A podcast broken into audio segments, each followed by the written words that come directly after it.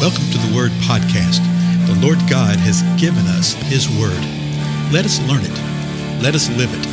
Let us rejoice in it. Spread the Word.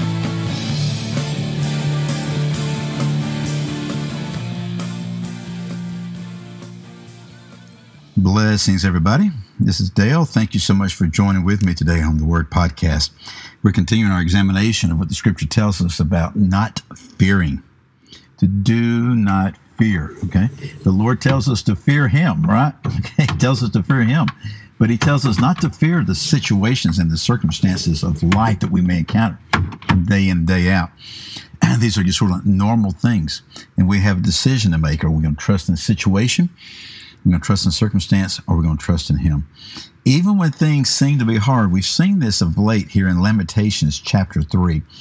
In the previous episode, we saw um, what we're to do sometimes when things come against us, when there are difficult things. He says, uh, let him, verse uh, 28, I'll pick it up. let him sit alone and be silent, since it has been laid upon him. A hard time has come. Verse 28, it says that. Verse 29 says, let him put his mouth in the dust. Perhaps there is hope. And we know from previously in this chapter right here that the Lord is our hope. He says that point blank to us. And he says, even when it looks like it's hopeless, bow before the Lord. Let's put your mouth in the dust. You know, get down low before. Perhaps there is hope. Verse 30 said, Let him give his cheek to the smiter. Let him be filled with reproach. In other words, if someone slaps you in one cheek, offer the other cheek. That idea. Verse 31 then said, For the Lord will not reject forever. Verse 32. For if he causes grief, speaking of the Lord, then he, the Lord, will have compassion according to his abundant loving kindness. So if grief comes, and we know that everything that comes our way as believers passes through the hand of God, he allows it to his purpose. Okay? Then we can know that abundant loving kindness is coming. Now, verse 33, let's pick it up and move on. For he does not afflict willingly or grieve the sons of men. And you say, well, what is it? Because it, it sounds like he's willing to do this. The idea is that he's not the one initiating these things. He will allow grief to come and pass through his hand to us for a greater purpose. But literally, that, that the Hebrew right here means that he will not afflict from his heart. It wasn't of his volition. In other words, we are the battle, folks, and things may come. The enemy may come against us, or we may make a poor decision and grief comes. He says he's not going to afflict and he's not going to grieve the sons of man. Verse 34 to crush under his, the Lord's feet, all the prisoners of the land, to deprive a man of justice in the presence of the Most, Most High, to defraud a man in his lawsuits.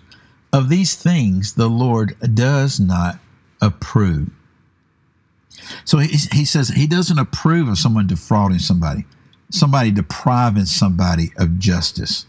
No, no, God isn't like that. He doesn't approve of that, so he's not going to behave that way. Verse 37 Who is there who speaks and it comes to pass unless the Lord has commanded it? Is it not from the mouth of the Most High that both good and ill go forth?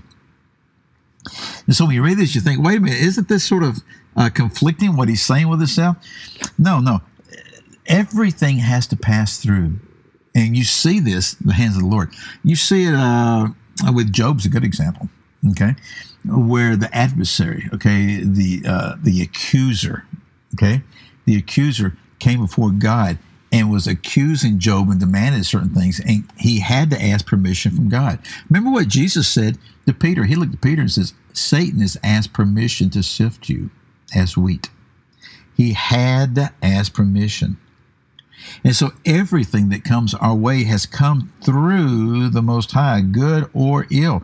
Though it would not be the will of the Lord for the ill, He didn't initiate that, but there's going to be a greater good that comes from it. Verse 39. Why should any living mortal or any man offer a complaint in view of his sins? so if you've sinned, why do you offer a complaint? Well, yeah, yeah, you brought it on yourself, right? Verse 40. Let us examine and probe our ways and let us return to the Lord. So the writer here is saying, you know, we need to examine what we're doing. Don't sit there and moan and groan because something's come against you and things haven't worked out well when you were the ones that sinned. Okay? He says, let us examine our ways. Let us probe our ways. Let us return to the Lord. And then verse 41, he says, We lift our heart and hands toward God in heaven. We have transgressed and rebelled. And he says, You have not pardoned. You've covered yourself with anger and pursued us. You have slain and not spared. You've covered yourself with a cloud so that no prayer can pass through. So you see what the outcome was because they had turned away from the Lord.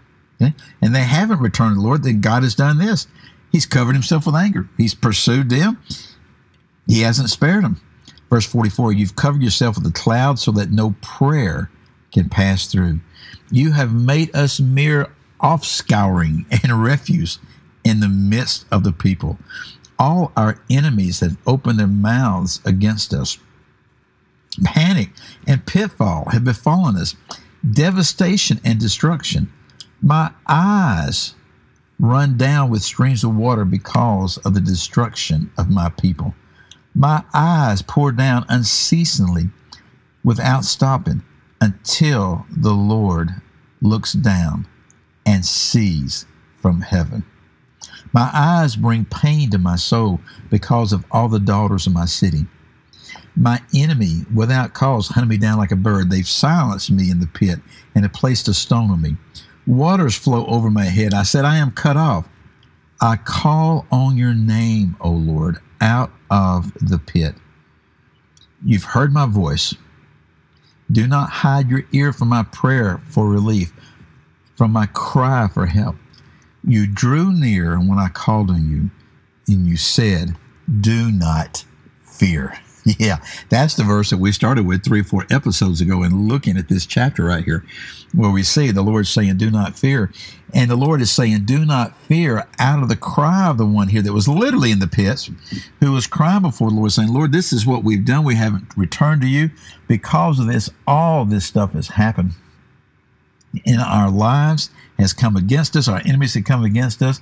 And you've literally turned against us because of this. But when we drew near to you, you said, Do not fear. Tell you what, we'll look at the balance of the chapter the next time, but I want us just to know this truth right now that when we draw near to the Lord and when we cry out unto Him, He will tell us, Do not fear. He will forgive, He will restore. And when we turn to Him, He will guide us in the paths of righteousness.